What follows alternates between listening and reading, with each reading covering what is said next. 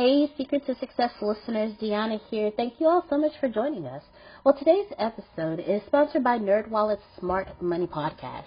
See, NerdWallet's trusted financial journalists use fact-based reporting for some much-needed clarity in the finance world, helping you make smarter decisions with your money.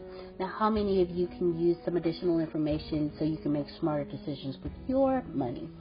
It's okay. I'll be the first to raise my hand because ner- the nerds have helped me get smarter about things like saving on travel. Because spending less on airfare means more money for an extra night, maybe a you know a small shopping spree or a fancy dinner or two. Y'all know what I'm talking about. Also, boosting my credit score since good credit is like a real life cheat code. Seriously, like a real life cheat code, and then saving for an emergency fund because life is like a good movie it just loves a good plot twist. So listen to NerdWallet's Smart Money podcast on your favorite podcast app today. Trust me, future you will thank you. Everybody in your crew identifies as either Big Mac Burger, McNuggets, or McCrispy Sandwich, but you're the filet fish Sandwich all day. That crispy fish, that savory tartar sauce, that melty cheese, that pillowy bun – yeah, you get it every time. And if you love the filet of fish, right now you can catch two of the classics you love for just $6. Limited time only. Price and participation may vary. Cannot be combined with any other offer. Single item at regular price. Ba da ba ba ba. Welcome to a journey of transformation empowerment. You're listening to Antonio T. Smith Jr., where ideas ignite change, and possibilities are endless. Before we dive into today's episode, we have something special for our listeners. Today's podcast is brought to you by a groundbreaking book that's reshaping the conversation around Black economic empowerment. It's Resegregation, Volume 1 The Power Matrix a master plan for Black group economics with wealth creation, authored by visionary Antonio T. Smith Jr. Antonio isn't just an author. He's a former top secret combat special operations intelligence sergeant turned millionaire. His life work championed the economic autonomy and wealth creation within black communities. In this seminal work, dedicated to teachings of Dr. Claude Anderson, Antonio outlines a comprehensive blueprint covering critical sectors like finance, technology, manufacturing, and more. He blends military discipline with acute understanding of systematic disparity this isn't just a book, it's a movement, a call to action to create lasting wealth and reshaping the economic narrative. Antonio's vision is clear drive a significant shift toward black ownership and control. Listeners, if you've ever wondered about innovative strategies for wealth creation or how technological transformation can uplift the black communities, then this book is for you. Join Antonio Smith Jr. on the transformative journey. Pick up your copy of the Resegregation Volume 1 The Power Matrix today and be a part of the reshaping future. Now, let's dive into the episode and explore the possibilities that await us.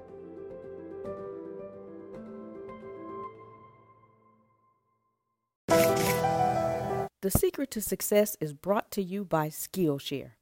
Skillshare is an online learning community with thousands of classes for creators, entrepreneurs, and curious people everywhere. You can take classes in freelance and entrepreneurship, marketing and productivity, you name it, they've got it.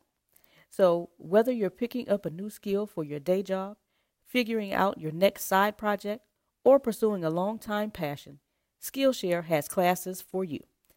Join the millions of students already learning on Skillshare today with a special offer just for my listeners. Get two months of Skillshare for free.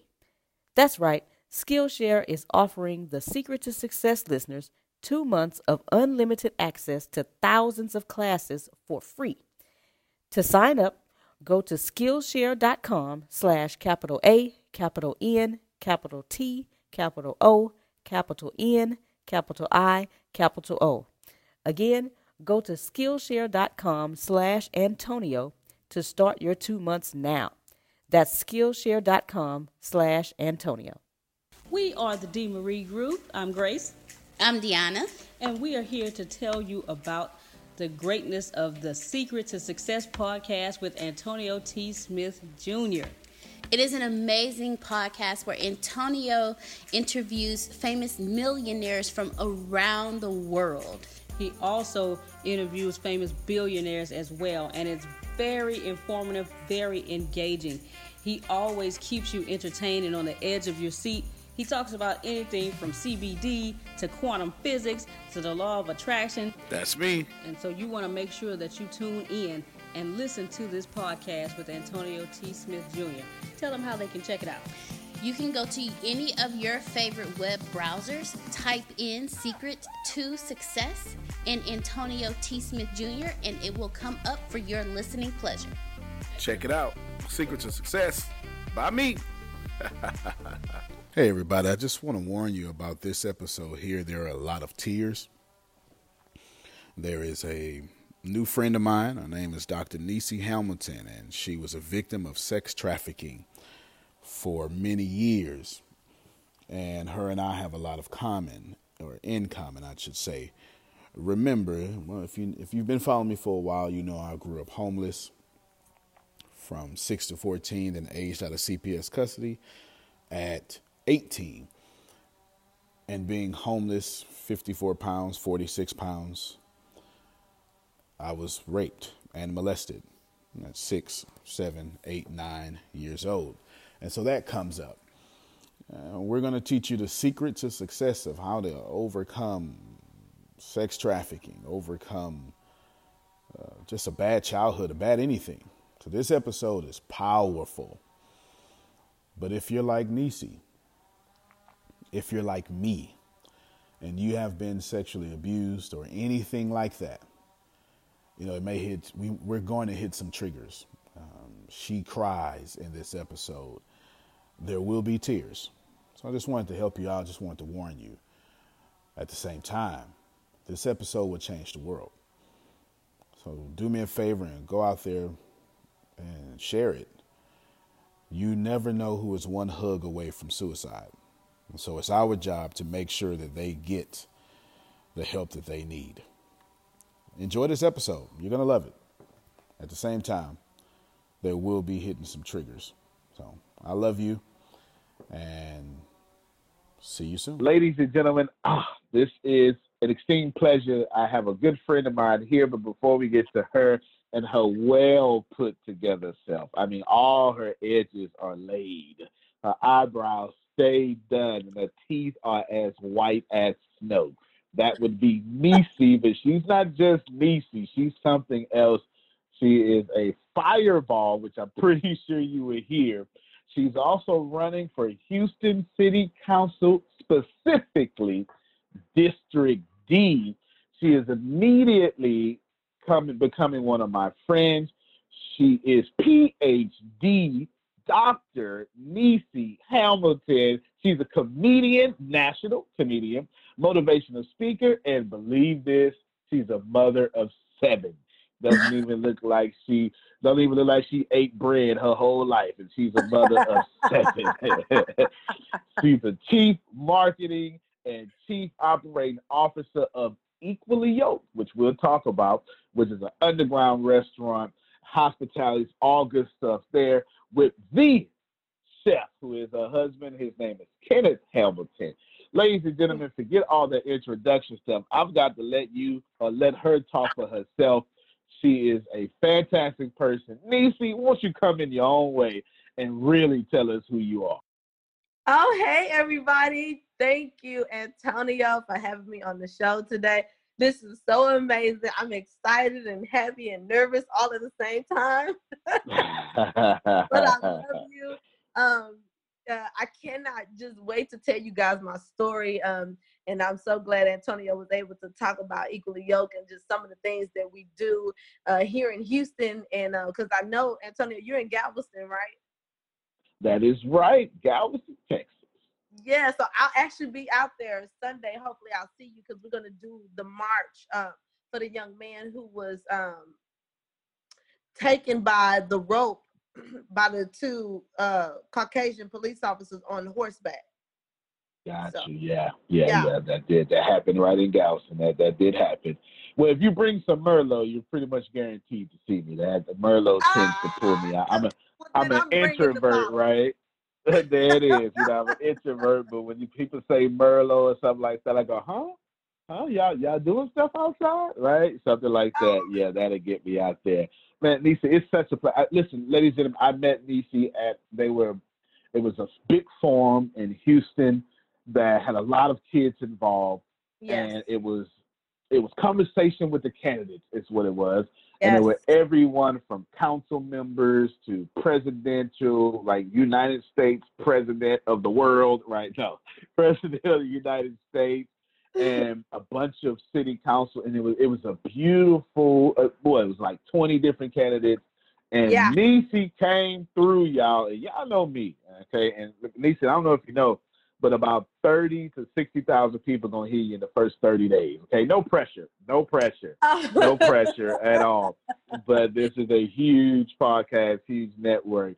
But I don't know if y'all know. And they know I'm charismatic. I got it going on. I steal the show. And Nissi came through and stole everything. Nobody even wanted to talk no more because she just came through with her microphone. Before we get to any questions, what makes you so magnetic the way you are? We we have to know that. Oh my God. You know what? You remember in the Bible when they said Jonah was running from the Lord?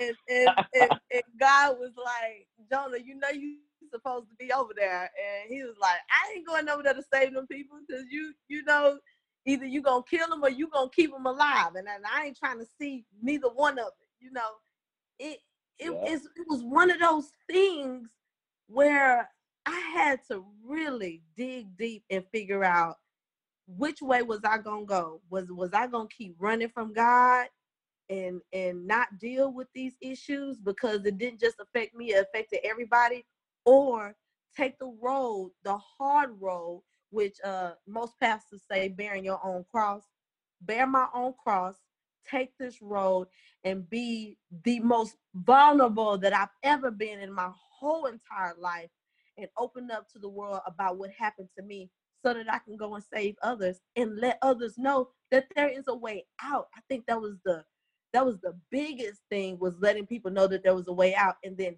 how to actually get out of something. You know, that was that was my crucifix, like that was my cross.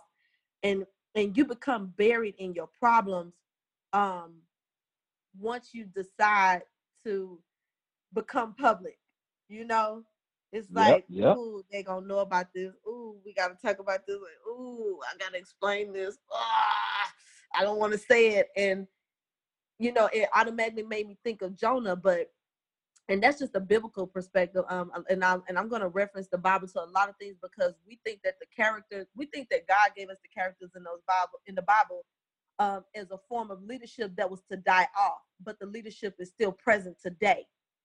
And we forget how to deal with things and we forget about the power of manifestation. Um, then as going along, my, my character developed uh, with Rahab, watching her become this woman who was sex trafficked and then being able to have a, a seat at the table. She was one of our first uh, war strategists and we remember her for being a prostitute, um, but we forget about her saving her family. And I, I just, you know, it, I'm telling you, it took it took God, it took the Holy Spirit to say, listen, you are that person. You are that person to go out and develop the strategy because only you can do it. You know the ins and outs. You have the tools. You are an intelligent resource, and we and we need to use you for the kingdom. I need you. You know what? Like I'm glad you said that. I'm glad. Hold on, let me stop you right there because you said Ooh. so much. They do, they don't know you. They don't right. know you. So hold on real quick because you said you're a resource, you're an intelligent resource, and you mentioned the word prostitute and all this stuff. Let's back up real quick. Because you said earlier, well, you know, I've been through some stuff. Okay, but how? Yeah. Because you've worked with big brands, Oprah, yes. Disney, famous yes. footwear, wear, ULTA, Cirque du Soleil, Toyota, Wired magazines, Gentleman Jack's whiskey, and so on yes. and so on. I've done my research. Don't get it twisted. I've done my research, right? You were so you you had this perfect life. What you mean you went through something? All right, tell us. I know what you went through, but tell us that looks perfect. That looks like privilege. Okay. Right. Do you come for privilege? Start at the beginning. Tell us what you went through, what you used to be, and you know what? Going your own way. I won't lead you no more. Okay. Um. you guys just work with me because it's for other people, it, it's easier to listen to than it is to say it. So, um, and that was another reason why I didn't want to tell my story because I kept thinking, oh, as soon as the brands that I've worked with find out, they might not want to hire me again, or they might not want me to be associated with the brand, you know. So this was uh, a big thing. But at any rate, um, for my girls that are being sex trafficked, as well as my boys, in my LGBT community. Um, when I was a, a child, I was homeless. And uh, I was about 14 years old when I was in court with my mom, and I was asked um, to be emancipated. And I said no to divorcing my mother because I couldn't see myself saying to this African American woman, no matter the state she was in, um, no matter the destitute uh, she had, you know, experience in her life um, that she was no longer my mother on paper. And I don't know if you guys will ever know what that feels like or ever been in that position to be able to publicly deny your parents. Um, it is not an easy thing and it does not feel good. And I recommend that you never do it. Never divorce your parents um, unless strenuous circumstances. It's, I know it's a case by case. We do have some abusive parents out there, but my mother was not abusive to me. She was just going through some things that I did not particularly understand. And 14 is too young to understand any type of uh, catastrophe. But I did understand being separated from family, in which I was. When I was returned home to the one living relative that I did have, which was my grandmother, she passed away about six months of me coming back home. And because um, I did not have a legal parent I was um, abandoned and uh, ended up living behind a Walmart because I didn't know where else to go. I did not know what resources that were available to me. And um, I was living in a, behind a Walmart in a cardboard box. And I quickly saw myself eating out of a trash can, um, having to take a bath in the Walmart bathrooms, um, having to, you know, basically Walmart became a big resource to me for everything. And um, I started forging my mother's and my grandmother's signatures to stay in high school because I did not want the school to know that I was homeless or that I was having issues. I didn't want the the life that I did know as a child to go away. I mean, because I still had friends you know, and their and their parents knew, and their family knew. I'm sorry, guys, I had a call that ended it. Um, but their family knew, their parents knew, and everybody would offer me resources in between times so that I could finish school and things like that. But I, I still, um, and at that time I was pregnant. I ended up pregnant. Um, the the tables turned after the pregnancy because I had nowhere to I couldn't forge signatures anymore because I was 15 and I you needed a parent to enroll your child into uh, daycare. You know, the things started the more I started needing more things than I was able to to have the adult to speak up for me to have. You know, I could apply for resources and things like that, but there were just certain things that I I couldn't get to.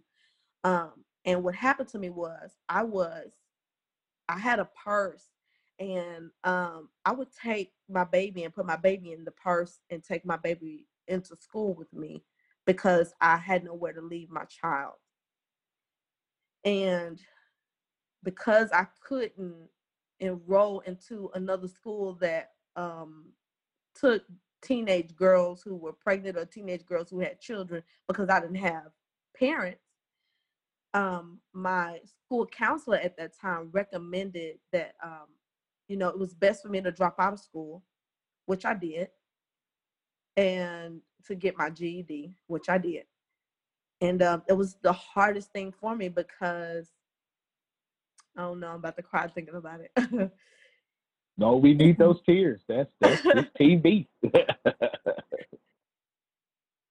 Because you know, and it's hard to for people to uh, understand. You know, I had already lost my family. But when you start to lose your friends or you start to be, you know, separated from more things, you know, the exposure to abuse becomes so much more evident. Um, the exposure to rejection becomes so much more just so much on a on a bigger platform than what I expected it to be. So you know, losing my family and then losing my friends, it was like, oh my God, I lost everything, you know, because I was trying to hold on as much as I could while in school. Um, and I was also running from some things. Um, being behind at Walmart um, with my child and experiencing homelessness as a, a, teenager in high school and not being able to have those resources to help me, um, I was immediately sucked into human trafficking. And you know it's it's i don't know how to explain it to you guys but i can say this when people know that you have absolutely no one and there's no one available to you they play yeah it's so much easier for them to convince you that their ideas or that they wear that their way of life is the best way of life. And that's right. what, you know what I mean? And so that's what ended up happening to me. Now, so you guys can understand um, basic terminology of human trafficking, which is prostitution, which is stripping, uh, usually is done in most um, bars, uh, things like that, um, or what they call titty clubs, um, you know when you when you 15 years old in that atmosphere you know you're not thinking uh, i'm being trafficked. You thinking this is a way of life or this is the only way this can you know be done or i can rectify the situation quicker i can get to an apartment quicker i can get to some type of safety quicker. Um, and it was something i didn't ask for. The girl uh, the, the girls in sex trafficking groups um they become so protective and they make you feel welcomed and they make you feel like oh you know everything is going to be okay everything is going to be so much better now um until you learn that you don't get to keep any of your money until you learn that the that the resource that you have is only one resource, which is your pimp. Until you learn that the the man that you don't know is your pimp, you think it's your boyfriend or somebody you actually in a relationship with has uh other girls that he's doing this to, you don't recognize it. You you become um socially independent, yeah. you know, interdependent and um I I had no idea because I was trafficked for three years of my life. You know, the Stockholm syndrome, um, not wanting to leave, not knowing that there's a better life or a better way. Um, it's it's terrible, you guys. Um, and I think the the scariest thing was knowing that um and I was around different cultures of girls, white girls, Asian girls, Hispanic girls, um, uh, lots of black girls. Uh, the scariest thing was was them knowing that because that had happened to me, no one was ever going to come and look for me. And um and nobody did. I think that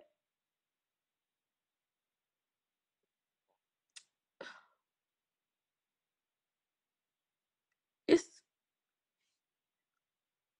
when you learn that police officers are involved,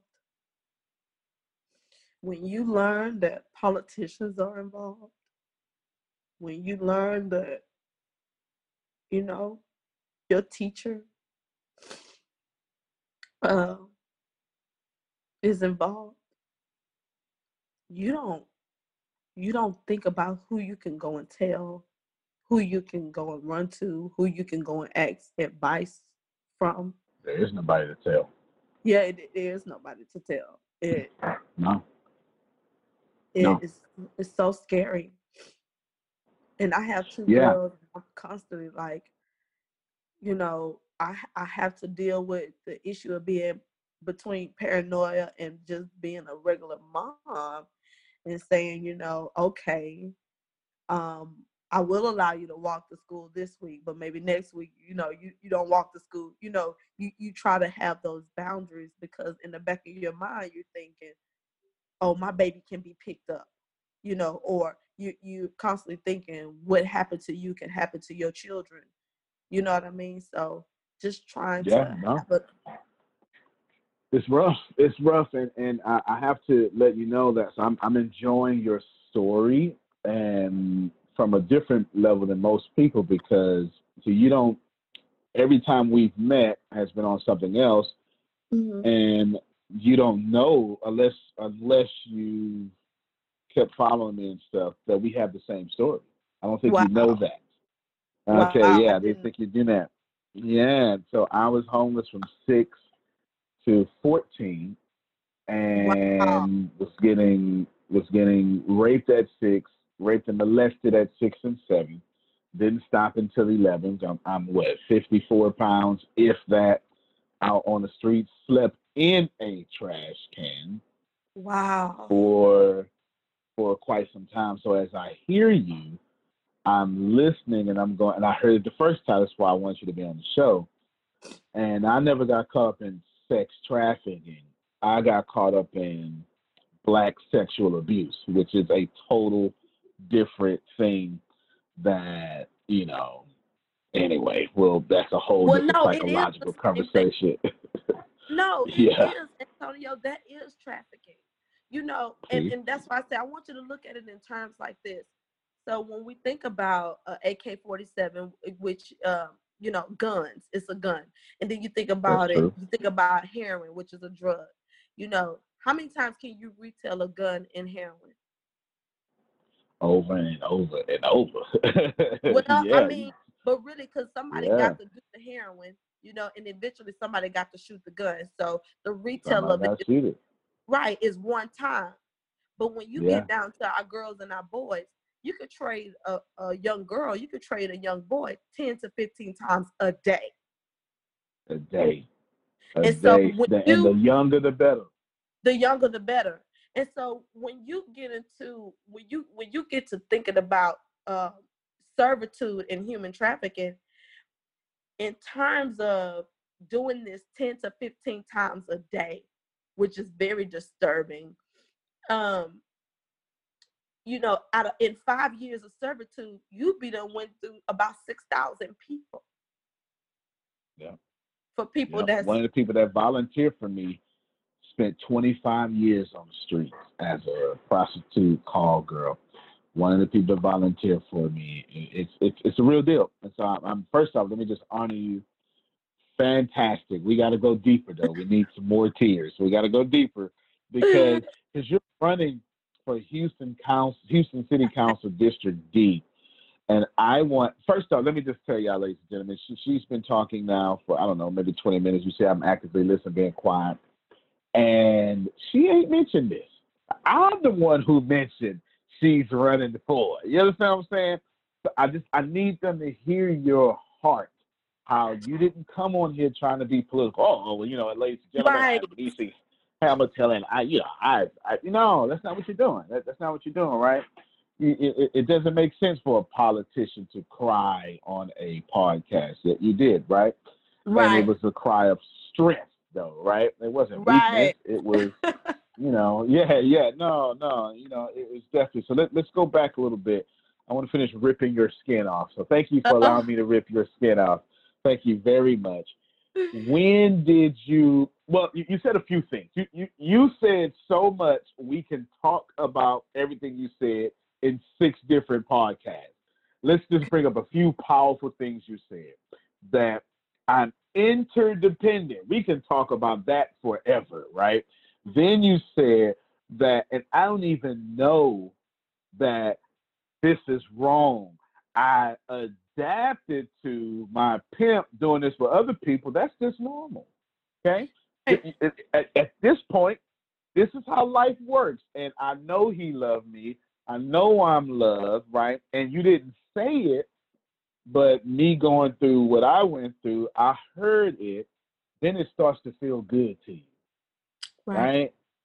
Yeah, and then you, you it- it's like, man, I know it shouldn't feel good. Now it does feel good, and then when you start waking up, you're mad that it does feel good, right? It's just all this stuff happening to you at once. All of that we can talk about for hours, and so we're not even going to talk about none of it. Although we would do a total disservice when we don't talk about it. It's, it's so much. I do want to bring up this here though. Two things. When did you know that you were being trafficked or actually let me take it back. When did you know that your body was being retailed, resold, exchanged, cut up, and into from heroin to this strand to this strand of cocaine to crack cocaine? I mean, you were just being repurposed. Okay, that's a fantastic word for it. Repurposed, mm-hmm. wipe it off. Let's get you some more. When did you and this is a hard question, I'm just telling you. When did you know it was happening and your survival instincts made it okay so your brain wouldn't commit suicide? The secret to success is brought to you by Skillshare. Skillshare is an online learning community with thousands of classes for creators, entrepreneurs, and curious people everywhere. You can take classes in freelance and entrepreneurship, marketing and productivity, you name it, they've got it. So, whether you're picking up a new skill for your day job, figuring out your next side project, or pursuing a long-time passion, Skillshare has classes for you. Join the millions of students already learning on Skillshare today with a special offer just for my listeners. Get two months of Skillshare for free. That's right, Skillshare is offering the Secret to Success listeners two months of unlimited access to thousands of classes for free. To sign up, go to Skillshare.com slash capital A, capital N, capital T, capital O, capital N, capital I, capital O. Again, go to Skillshare.com slash Antonio to start your two months now. That's Skillshare.com slash Antonio.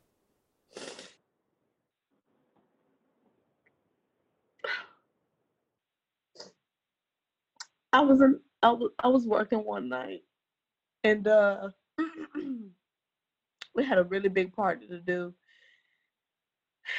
and uh, there was um, some Canadian guys, and they came from like a major company, and um, the guy was having like issues with his wife or something like that, and um, and he had, they have uh, what you call the VIP room and he asked for a certain amount of girls to go to the VIP room and stuff. So we all went. And I remember when I sat down with him, and he looked at me. He said, "You know, I don't." He said, "I don't even want to do anything with you." He said, "I'm gonna pay you uh, for spending time with me and just talking to me." And this was the first time that I had anybody just pay me just for talking to me. That was that was it. There was there was nothing in in exchange. And um and he looked at me and he said, "You know, only if you knew you were the greatest marketer in the world." And I said, what's marketing? And um and he went into telling me what marketing was and what it meant and and so because I I did not have education about my retail experience as as a as a uh, performer or uh, just as a you know being trafficked that way um, I did not know that that could be broken down into um, different segments that that were that could be institutionalized in a way to make me productive, a productive citizen. You know what I mean? Like I didn't know that selling myself was no different than you selling the actual product. That's marketing. I didn't know that counting money at the end of the night is no different and you know and basically uh, managing that money or managing that lifestyle was no different than accounting or what you can do at an accounting firm when you're managing a business's uh, portfolio. You know, I didn't know um, that going up and down a pole is no different than uh, working in construction and doing scaffolding. Yeah. yeah. None of, you know, like the miseducation was was there, and I remember I remember trying to figure out, and that's what I know about it now, um, because I had been, like I said, trafficked for so long. But um, I remember I wanted to know what marketing was so bad. I remember going into Greenspoint Mall, and it was a recruiter. It was early in the morning, and I was, uh, I believe at the time, I was at New York and Company, um, it, it, as well. So I was working there during the during the day, and then at nighttime um, being trafficked and stuff. And I remember saying, you know, what is what is marketing? And the recruiter was like, um, if, if you're interested in marketing, you know, what about the military? You know, have you ever thought about the military? Have you ever thought about, you know, da da da da? And I'm like, what's the military? You know, like I had I I didn't know. I was so lost. Yeah, me too. yeah, like I, I was so secluded from life, even though I was experiencing life, that I didn't even know what it was that I was experiencing. That's how that's how uh disconnected from the world I was because I really didn't know. Um I remember going in that office and talking to him and I having to tell him you, you know he said, "What's your address?" And I remember saying, "Well, I can't, I can't give my address out." I, you know, like when he started asking me questions about myself, then I started realizing that I didn't have none of this stuff. Like, yeah. I didn't have an address. I didn't have. I didn't. I didn't know um, what my, my birth certificate was. Because, like I told, I, I was forging everything. I knew what was written on papers before. Um, I didn't know how to get access to a social security card. Um, I didn't know that I was supposed to have an ID. Um, I didn't know that you could go and get a driver's license, how to get it. Um, because my life had been such a secret because I was I was a somebody in the nobody's land. Like mm. you know what I mean? That's deep. That's deep, man. That's deep. Like I I I was not supposed to know any like, like I could not know any more than what my pimp told me I could know about myself or about my surroundings or yeah about my child or about my address or about where I live. You know what I mean? And once yeah, I realized that I couldn't answer his questions and that I couldn't give him that information, he started wanting to know why I couldn't give him that information. Yep. Yep. And, yep. that's that's what that's what broke. It, he he was like, whoa, whoa, whoa, wait a minute. You're doing what? Where? Mm. Uh, and, and you don't have an address? Who's your, you know, when it got down to questions like, who's your mom? Who's your dad? And I couldn't answer. It was real for him. And so then it became, I got to save her versus let me throw her away like every other person wow. And so uh, that man, I remember Reese Tyler. That's his name. Shout out to Reese. Thank you very much. Thank you, man. Thank you very much. he saved my life because he fought. They had to.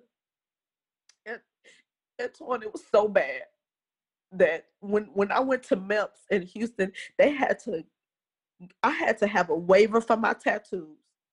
I had I had yeah. to have waiver for my address. I had to have a waiver for my GED. I had to have a waiver for my children. I had to I had to have a waiver for um not knowing who my parents was. They had to give me a waiver to protect me as well as yeah. themselves to hide my identity so yep. that nobody would find me. And you know what's crazy? When I went to MEPS, I had to have a waiver for my right arm because I was injured. Yep. I had to have a waiver for both my parents because, like, legally, according to the yes. United States government, my parents are unknown. That, as far as they're concerned, that's that's, that's it's unknown, listed in both categories. Yeah both of them. So I completely, I'm, I'm, t- I'm not just hearing you. I'm hearing you through the experience of what you went through. In fact, I only start talking to save you. You used to jump on the samurai sword. I was telling, you know, I was like, all right, let me stop it. She's she's gonna lose it all, right? No, and, and that's that's that's why I wanted you on when I heard you talk. And for ladies and gentlemen, if you didn't know, she she was talking and she was talking to this bunch of kids and the kids were mostly women or or young women. Young I women. Should say, yeah, yeah, young women. So her her instincts came out. She she's immediately she goes into protector mode. Listen, I'm running for council, but forget all that. You young women. And she changed yes. the whole event. she changed the whole event to wait a minute, wait a minute. Let's help these women. And I was like, wow, this lady really, really has something there, and I really want her to to to educate my audience on sex trafficking. And before we get to, and I don't even want to spend too much time on the specifics, but I need people to understand us, yeah, right? Because yes. today, my terrible story has made me famous. Okay, it gets me paid. As a matter of fact, at the moment we're speaking, there are some I can't because I got an NDA. Or anyway, there are some people with Hollywood connections or in Hollywood, I won't say much, that are trying to make a life story out of my story. That I have no other way to say this, but that shit sucked. Okay, I have no, I can't think yeah, of a better way. yeah, I can't think of a better way. It's so terrible for the Houston uh, Hamilton, Nissi Hamilton running for Houston Council. I apologize, but no, and it's okay because it's what yeah, I tell there's people, way to describe my childhood. Yeah, because and I tell people, and I want them to understand and to respect. I am the first African American woman to be running for office as a survivor of human trafficking. This has never been done before ever, because most of the time when you hear human trafficking or you you, you know you think rescue, you think hide, you think uh, a runaway person, or you think shelter, you think food. Never do you think public office, compete professionally, uh, competitive workspaces. You don't think like that. And people count us out because they think that we're not intelligent. even when I'm speaking on my Mm. platforms, I don't even bring up my degrees. I don't even bring them up because I'm like, you know what? To compete professionally has nothing to do with my level of intelligence. Has everything to do with my skill. And Yeah. I am a very skillful person. And I don't want to be um ostracized because I was on a pole. And Mm. for my haters, if you really think about it, I'm still on the pole. I just went from a P O L E to a P O L L. So All right, now talk. you know, and it, it was not something that I, like I said, it was not something I asked for. It wasn't something I wanted to do or wanted to be a part of. It's just that um, broken systems and broken policies, I'm all too familiar with them. Injustices and, and living in disparity, I'm very familiar with it. Being homeless, I'm very familiar with it. Not having education, I'm very familiar with it. Looking at people bastardize our children because of e- economic and income differences, I'm very familiar with it. Dealing with healthcare racism, I'm very familiar with it. So th- this is not something that I have not personally uh, just dealt with. This is something I've been dealing with all of my life. This is not just something I've dealt with just in politics. You know, I didn't understand that my life was political or that I had overcome things that people were giving up on so much or that people had quit. Yeah. You know, this Yeah. is my sacrifice. This is my cross. And I'm bearing it for the people who don't have a voice. This is the reason. I mean, if you want to get into stomping on stereotypes, I'm stomping on all of them. Oh Are you- yeah, you are you are definitely a problem. You you are you you are yeah. There's no way- you're definitely a problem because one, you're supposed to be a statistic, and the people who want you to be a Yeah. statistic have a major problem. They and they can't even throw up your background running against you because it's already out there. You can't use it against you. yeah, it's already out there. Let me let's educate the people. How how how bad is sex trafficking in Houston, Texas? We're number one. Mm, mm, mm, mm, number mm. one for human trafficking. And right now, currently, we have 43,000 missing persons, and most of them are minors. I'm glad you Every said that two- because Every two minutes in Mhm. Houston, there's a child being sold and bought for sex. okay, you should repeat that because somebody needs to hear that again.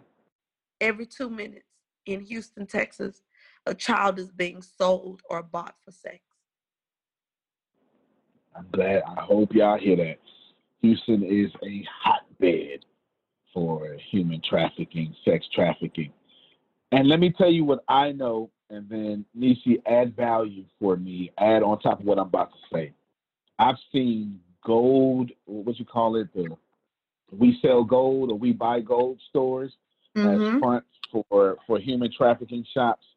I've That's true. seen, yeah, yeah, I've seen whole, like they have a whole, I mean, it was a section of hotels that is their main clients are to run in and out Yep. sex trafficking of minors, not not not Not you know, and the hotel owner is it can only happen at the owner's permission, and he or she is in on it.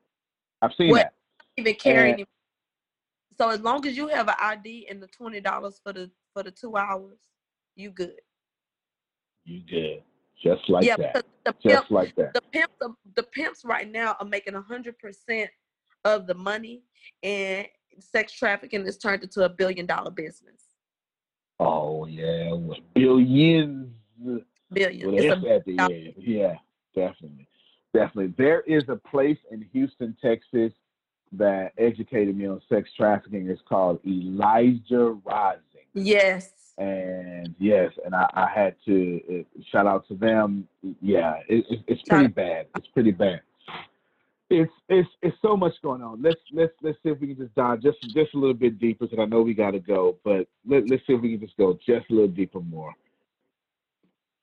Sex trafficking, according to numbers, we have more people sex or human trafficked slaves than all of slavery combined throughout human history. Right now, today, Mm-hmm. currently, there are more people caught up in sex trafficking than all of humanity has been enslaved in human history. What would you say to that that statistic, that statement? um, and I was just looking up my points um, from from Homeland Security. It is very true. On average, Crazy. it's estimated that 7,200 men, half of them in their 30s, uh, seek to purchase sex from adolescent girls, and we're talking about starting at the age of of uh, nine years old. And so this is averaging to about 300 times a day. That's crazy. So when we hear, so when we hear things like the TEA getting ready to shut down uh, HISD schools, uh, we start thinking about the truancy or thinking about the crime rate, especially over here in District D. Nobody ever thinks that human trafficking is playing a part in in this piece of misinformation because it very damn well is. Yeah, I got, I got girls to are think of missing insurance plenty of times. Yeah. The girls are missing school, the boys are missing school, um, and being trafficked just as much. 40% of them are African American girls that are being um, that are being trafficked in in middle school. Right. And ladies and gentlemen, that comes from culture, right? What happens in this house stays in this house. We Yep. can't afford lawyers. You know, the the you know what, let me let, let me throw you let, let me throw you that question. What would you say to let's talk about the black family real quick. Because and I say this with great respect, but this is not something I'm making up. This is psychological thing. All but anyway, let me just say it black sexual abuse Yep. is so high Yes, it is. in our communities for different reasons. I won't say. Nissi, you are the expert here. Can you list a few reasons why we keep perpetuating and fueling the cycle of why it's so prevalent in the black community to be sexually assaulted, sexually abused, or anything around or in between it? One of the main reasons is because we never dealt with it from from our past. And and I could say this speaking to my mother's story because my mother was murdered in 2008 and um HPD didn't tell me about it till 2011 because she didn't have any relatives and I wasn't listed as a relative even though I was her child. Um my mother was a product of a rape. So my grandmother was raped, had my mother, she never met her father. My aunt and uncle's uh father was sleeping with my mother from 11 years old to 13 and when she got older she continued to sleep with him as well. And then the family blamed her. He was never charged. There was no investigation they, they never questioned uh, his uh, psychological state or her psychological state. And my mother dealt, dealt with a lot of mental illness um, because of that, experiencing that from her mother and watching, basically watching her mother sell her in regards to saving the family or keeping the house together because the women at that time did not work and the income was solely dependent on that one man that whatever that one man wanted they catered to that particular person so that they could keep the family together by allowing the girls, especially the older girls, to be molested. Mm, and mm, that's what mm. happened in the African American household. Okay, I hope you know you need to write a book for sure. You really do. You need to write a book. Oh, I hope you know that. But We got to we- get together. so let's let's partner up, Antonio. Let's do it. All right, all right. Now you're talking. You're talking now. Let me let me. I'm gonna throw you one more in that same area. We have a hush hush culture. Yes, we do. If if if Nissi is to be molested in the house, she better not go outside. And and I'm and I'm gonna I'm gonna be I'm gonna Right. say it the way it is. You better not go outside and put them white folk in our business. Yep. 'Cause that's Yep. at least that's how it came from. Maybe I'm just speaking from my No, side you of the blackness. absolutely right. That's exactly that's exactly how it happened. That's exactly what it is. That's exactly what the African American culture says, and it is so saddened, and I'm very disheartened by that being the only solution instead of dealing with the rapists. The rapists are Mm. never dealt with, just the children, and the children are the ones to blame for everything. So we'll and we quick to say, "Oh, she fast." Oh, you know what? I'm there." glad you said that because now we got to take it out of blackness. We got to get to men. We blame victims. We can't wait to, To say blame the Nissi victim. was fast, her booty too big, she dressing too short, whatever. We we can't wait to take the blame off us and put it on you. Why don't you address that? What, okay, so growing up, I was immediately counseled out because the only conversation I ever heard was, "You're gonna be just like your mama," Mm, and I'm mm. I'm I'm all mm. my life trying to figure out what the hell is being just like my mama. What you mean? I'm gonna be on crack or something? I never did crack a day in my life. I don't even do drugs now.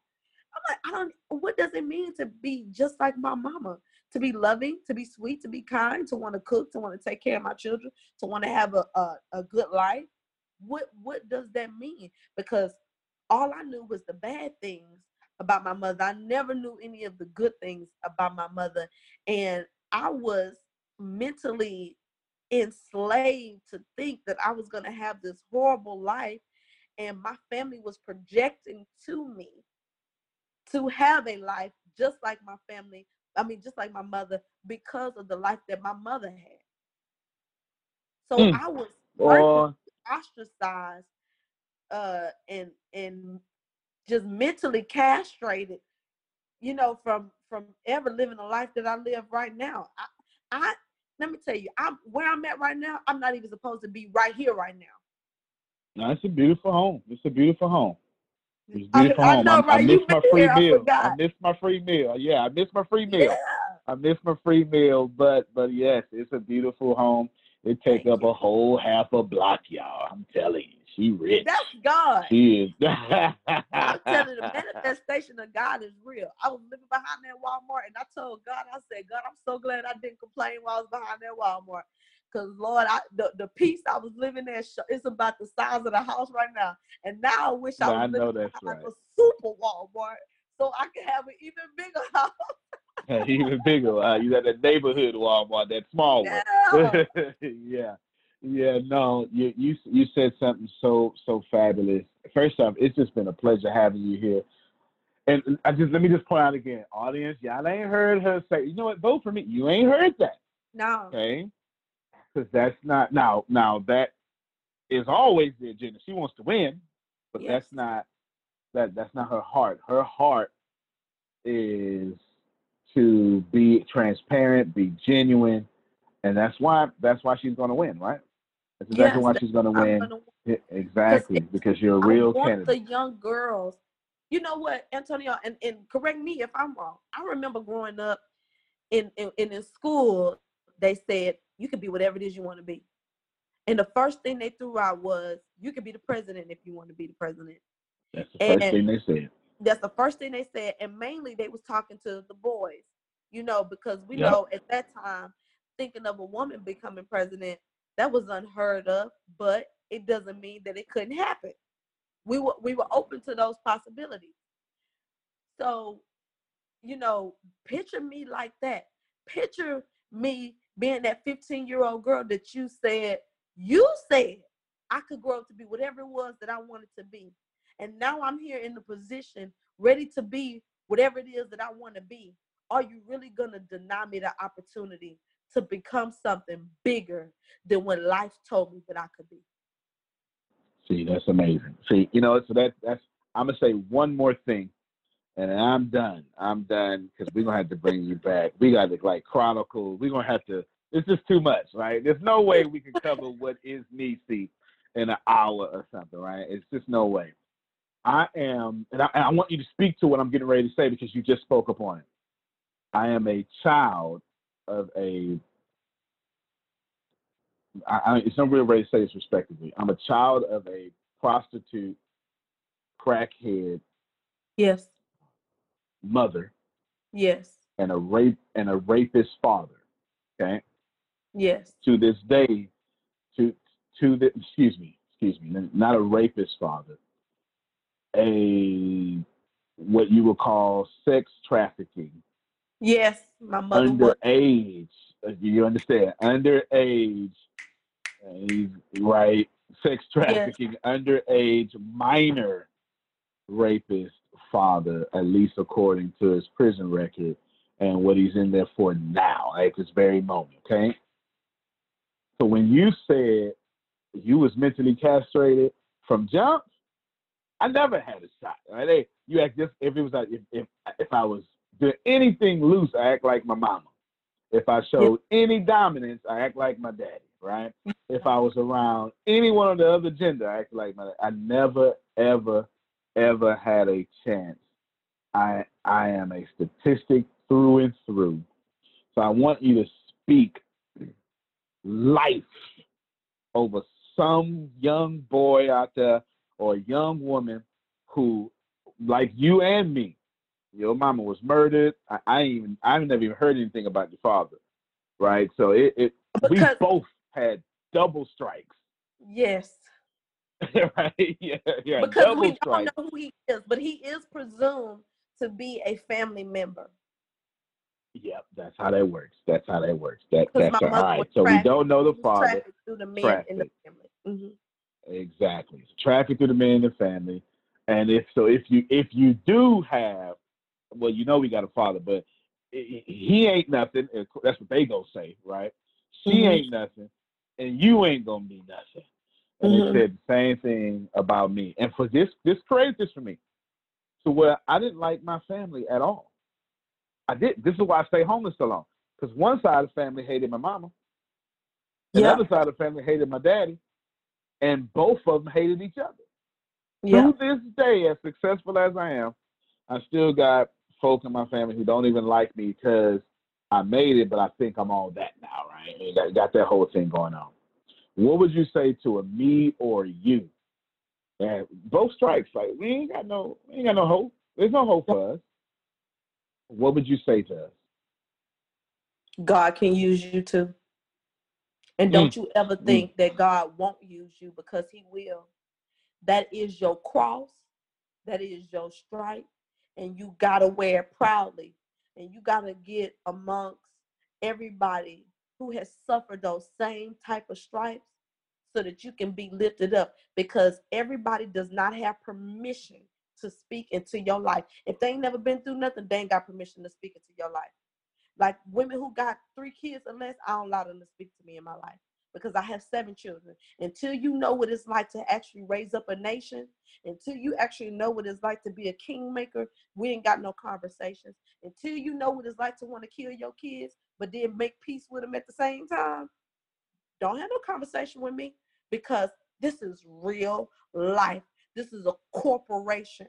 And my life is set up around my children and, and, and their lives to make sure that what happens in the kingdom because the word of God says that whatever you loose in heaven will be loosed on earth, but whatever you bind on earth will be bound in heaven.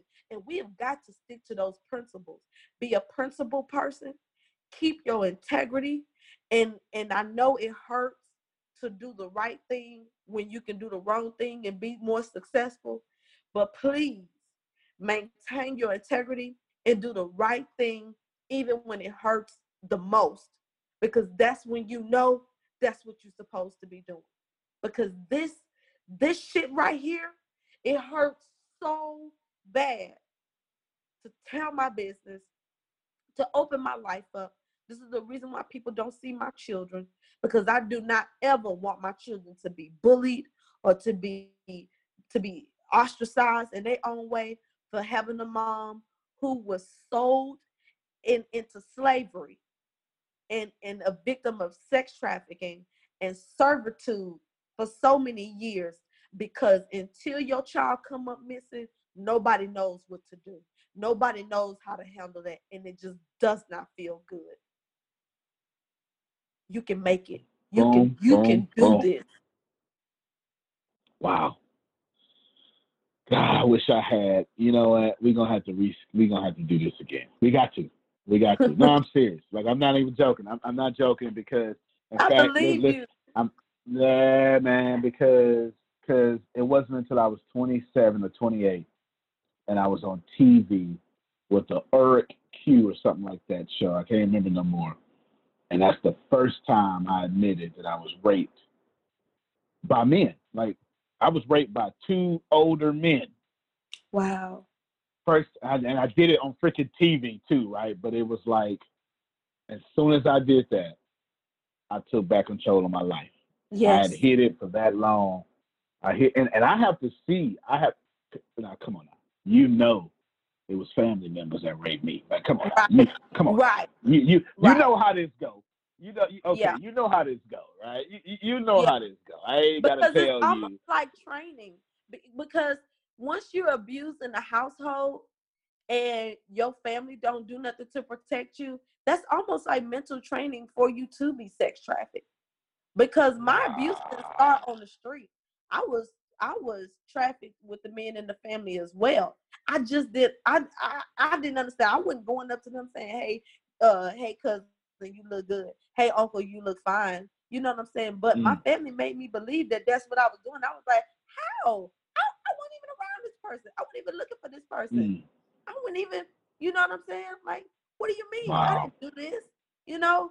And so it, it does become traumatizing. And when you see people who you love not even take up for you or do anything for you or whatever, it's it that's it becomes mental aerobics and mental training for you to be a victim of sex trafficking just like that. Mm. Wow. Yo. okay, I'm struggling titling this episode. I want to say something like a murdered prostitute mother, a sex offender father, and something with Nissi Hamilton to, to blend true. both our stuff together, right? No, I get it. It's true. And I, and I know people just like, how's she smiling? No, you know, because at the end of the day, this is my life. This is something I had to deal with. Um, and of course, if you go back and listen to any of my comedy, that's a lot of what I was talking about. I was very vulgar.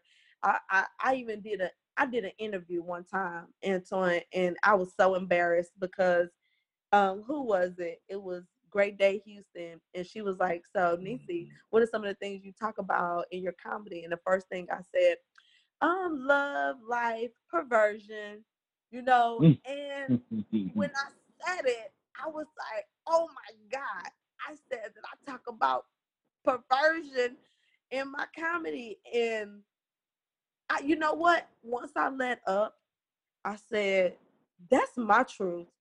I do talk yeah. about perverted things because per- perversion is what my life was. And here it is, I'm making people happy about the thing that was killing me on the inside. It was the mm. comedy is really what helped me keep from killing myself because had I not, because I, I couldn't afford therapy, had I not been able to get on stage to make people laugh at the stuff that was hurting me like that, oh, I would have been dead. I would have been dead five years ago because it's hurt. Mm. It hurt that bad to not be able to tell your story, to keep all that stuff pent up and your kids looking at you like you did something wrong because your family telling them whatever it is they want to tell them. You know, it's like that is so not mm. true. And, and my boys, because I got teenage boys, they don't give me no problems.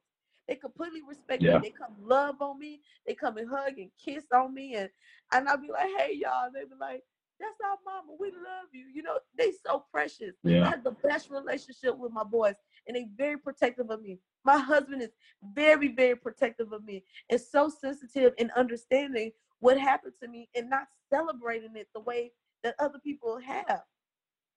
You know, you it's know crazy. what? I've That even had people on celebrating part. About people talking about me, like, you know, you know, she Yeah. was a stripper, you know, you know, she was a, and they like, dude, she didn't ask for that, you know, like, like, what's up? Haven't you been through something that you didn't ask for? Haven't you been mentally uh, raped, uh, raped, deprived of something physically, or, or you know, whatever, and not been able to have that as a resource?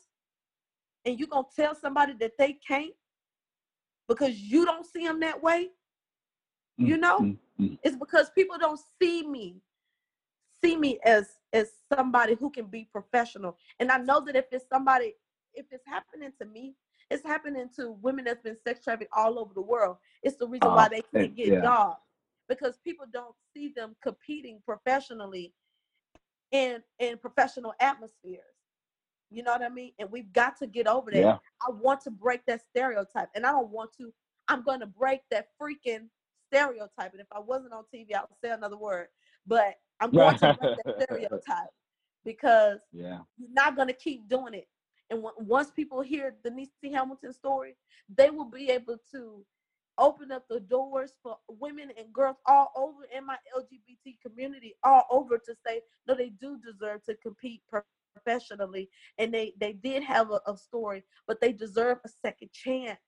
And this is my second chance. I am asking for the second chance so that our girls can be free, so that they can have a success to live up to, something that they can attain and measure themselves up to. We have no value system we can measure ourselves up to because Beyonce ain't telling us if she's been raped or not. Or Oprah ain't telling us. She told us about what her uncle did to her and things like that. She's Mhm. opened plenty of doors and things like that. But sex trafficking is something totally different than being raped one t- one time. You know, this is something you've been traded a day at, at a certain amount of times a day, and that's painful. It's so destructive. So we need somebody who we can measure our success up to. And I'm willing to open my life up to be that success measurement for our girls, our boys, and our LGBT community, our immigrant community, my Latina community, my my prison to pipeline for girls community, my um uh, prison to no my pipeline to deportation community. This is affecting us all. Can you imagine how many kids first of all the feds lost almost 1500 children. 1500 children. That's right. and you bet your bottom dollar some of those girls and boys are being trafficked if they're not giving them Ah, pads and tampons and they're not giving them access to use the restroom and brush their teeth you bet your bottom dollar that those kids are being sex trafficked right now Yeah. Yeah. That's you know what? Let's just let's just stop right there because they they not ready. They not ready. they not They're i'm not sorry ready. No, no, no. Because we think we think when you said fifteen hundred kids, we think all fifteen hundred of those kids unscathed.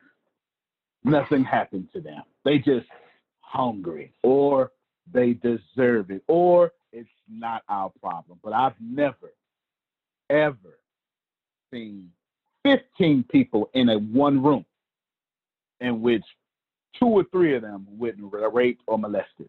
I've never been in a room to where 15 people, forget 1,500, 15 people, at least Yeah. three of them have been improperly dealt with by some adult or older teenage cousin, and it's normally family members, right? yep Crazy. starts But right I there. thought of a title. I thought of a title, man. Murdered prostitute mother. No, well, you know what? This might be the book too. It's a long title. This, this for the podcast. A murdered prostitute mother. Talking about yours. A rapist sex offender father. That could be both of ours. Yes. That's definitely mine though. yes Right? And and being trained for sex trafficking same trained for sex trafficking by family with Nissi Hamilton. That's everything we well we talked about plenty, but that's everything that came from your energy. What a fantastic episode. We got to get you to come back in your own way, as long as you want.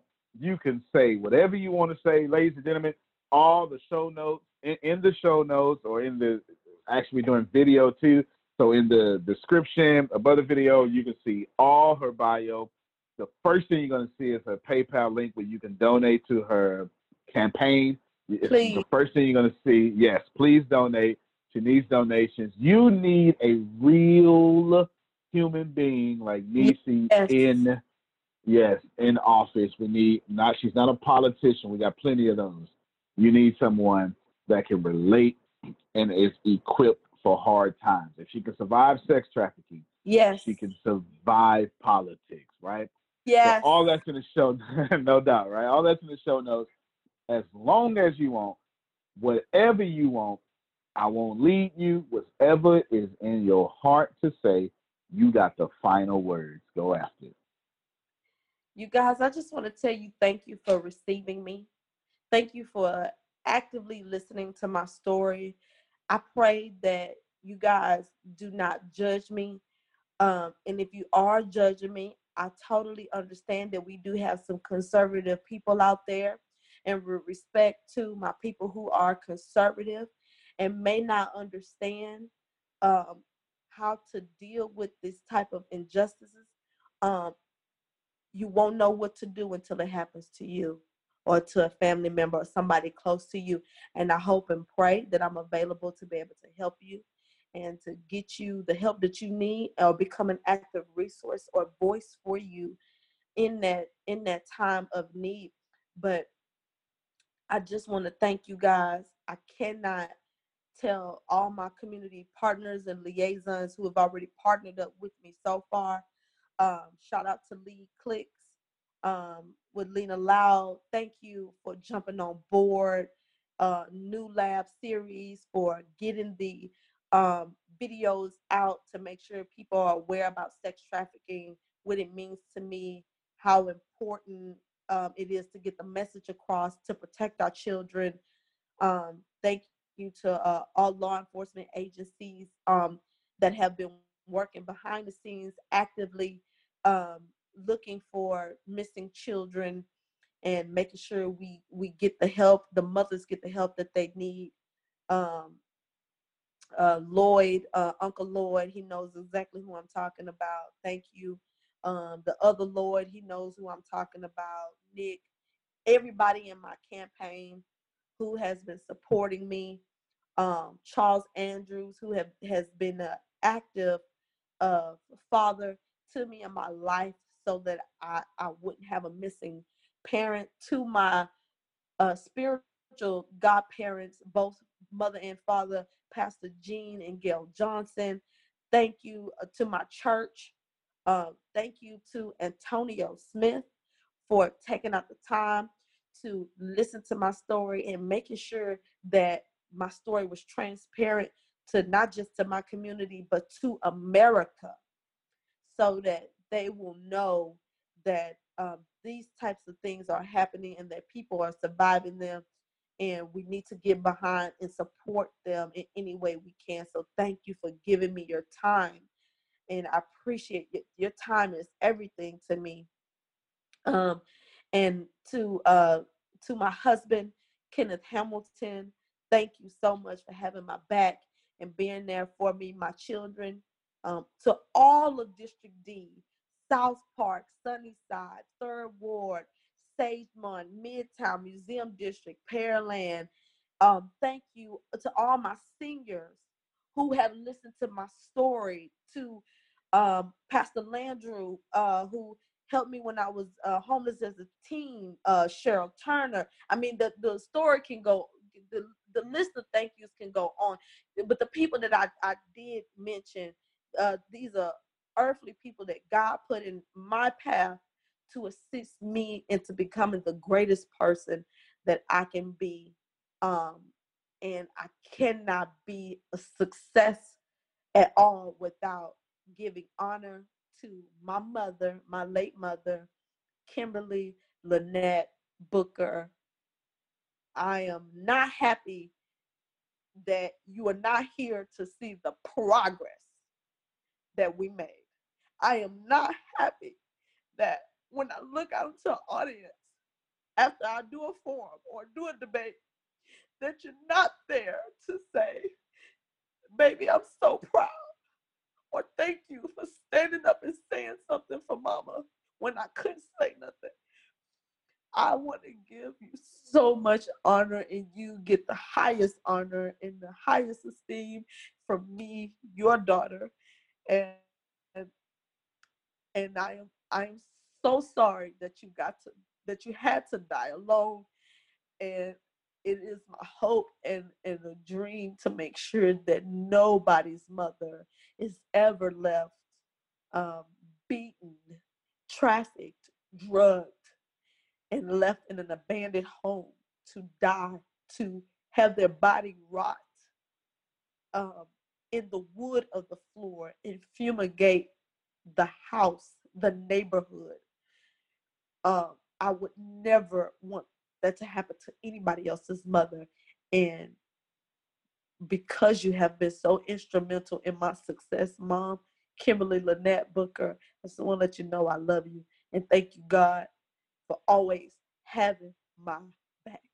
Thank you to my Heavenly Father for being a father to the fatherless. You are my number one. Thank you. Well, let me do something that I've never done on any podcast before. God, we come to you right now and we just ask that you restore Nissi. Uh, she has given everything. She yeah. is physically drained by now. There's yes. no way she doesn't feel like a train has hit her. God, right now, she is vulnerable. Her energy is low. Her life force is low. She was filled up and ready to pour out, and she did. God, right now, let these words, let the audience who will listen and is listening, let's pour back into her. Because in this vulnerable state, someone's going to text her, something stupid. She's going to walk out something stupid and let her be ready because she is being filled right now as you listen to this prayer. Before I finish, she is being restored. I thank you for her transparency. Let her win this election. Let her continue to be a beacon of hope, light for women across the world, boys, men across the world. And in a crazy thank you, God, thank you. Yes. For Father. giving her her past. Although we don't want to do it again, she right. wouldn't be Nissi without yeah. you, according to our faith. In Jesus' name, amen. Amen. Good stuff. I'm so, so proud of you. Thank this, you has been a ripping of your skin. And me as a host, I ripped it off even more. I'm so terrible. Uh, yeah, I did. I was like, oh, it's a tear. Let's go get that tear. Take that off, right? No, but this is fantastic. We're gonna we're gonna have you back on. We need to. I think we, we yeah. I, I don't think there's enough sex, sex trafficking information out there. Yeah. And if we don't do it, I don't think I don't think people know that it's gonna. Yeah, you, you help somebody, ladies and gentlemen. You've been helped. Send her donations. Don't send them to me. Send them to her. It's all in the show notes. You can plant better, and you can dominate. I used to laugh at things like law of attraction. What you think is what you create. Anything related to energy, you attract who you are, anything of that nature, I used to laugh at because I'm like, that's not true. And then I came across Antonio in his teachings of law of attraction. And at first I rejected it because, again, I used to laugh at these things. And the more and more I listened to Antonio's teachings, the more and more things actually started making sense to me. things started opening up for me and things started changing for me. The law of attraction teachings that Antonio does have absolutely changed my life from the way that I parent to the person that I am today to the way I do business to the way I live my life. I never knew how important your thoughts and your emotions were and that you actually attract that. You know, we always say, This is what I want, but what are you attracting deep within you? What vibration are you putting out there? And it took Antonio's teachings for me to be able to understand that while in my head I'm saying, This is what I want, the vibration that I'm putting out is a complete opposite.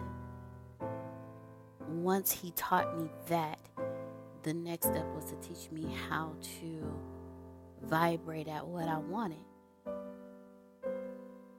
And once I started vibrating at what I wanted, that's when I noticed just how real the law of attraction is. Antonio has taught me that thoughts plus emotion equal creation, how to vibrate at what you want, how to put yourself where you want to be, to feel it, to smell it, to taste it, to see it, how to touch it. Put yourself there and stay there and vibrate there, and it people that you want to attract into your life vibrate there. Who are they? How do they look? What do they dress like? What are their characters? What you know, who are they? And the biggest thing that he ever taught me was how to be a better me through law of attraction. I used to ask him, How do I become better? He was like, You create who you want to be. Because I didn't know at the time where I wanted to be, I just knew I wanted to be better. And he told me exactly how to do it. He said, Find the people who you are drawn to, find those who are where you want to be and start moving like they move. Study them. What I didn't realize was he was teaching me how to attract my future self. And in the process of doing that, even attract being able to associate with these people, be on the same level with them, be in the same atmosphere and network with them. And I have actually had the opportunities to start moving in that direction because he taught me how to attract that into my life. And learning the law of attraction through Antonio has truly changed my life. It has truly changed my success. Has truly changed who I am today. And while I am not perfect in the law of attraction, staying on top of and consistently listening to Antonio's teachings remind me every day to be grateful, to attract that into my life, to only focus on the outcome and attract only the outcome in my life and don't get stuck in the how and the why. Just focus on the finish line and I'll attract the finish line into my life. The law of attraction has made me a greater person. I know it will do the same for you. When the pandemic began, I had the biggest problem in the world not making money. The pandemic was actually quite a blessing for me as it almost made me a billionaire. I came really close. So the pandemic was a blessing. It was hiring people. And get this, everybody. I had 48 job positions open during the pandemic. $22 an hour with paid training.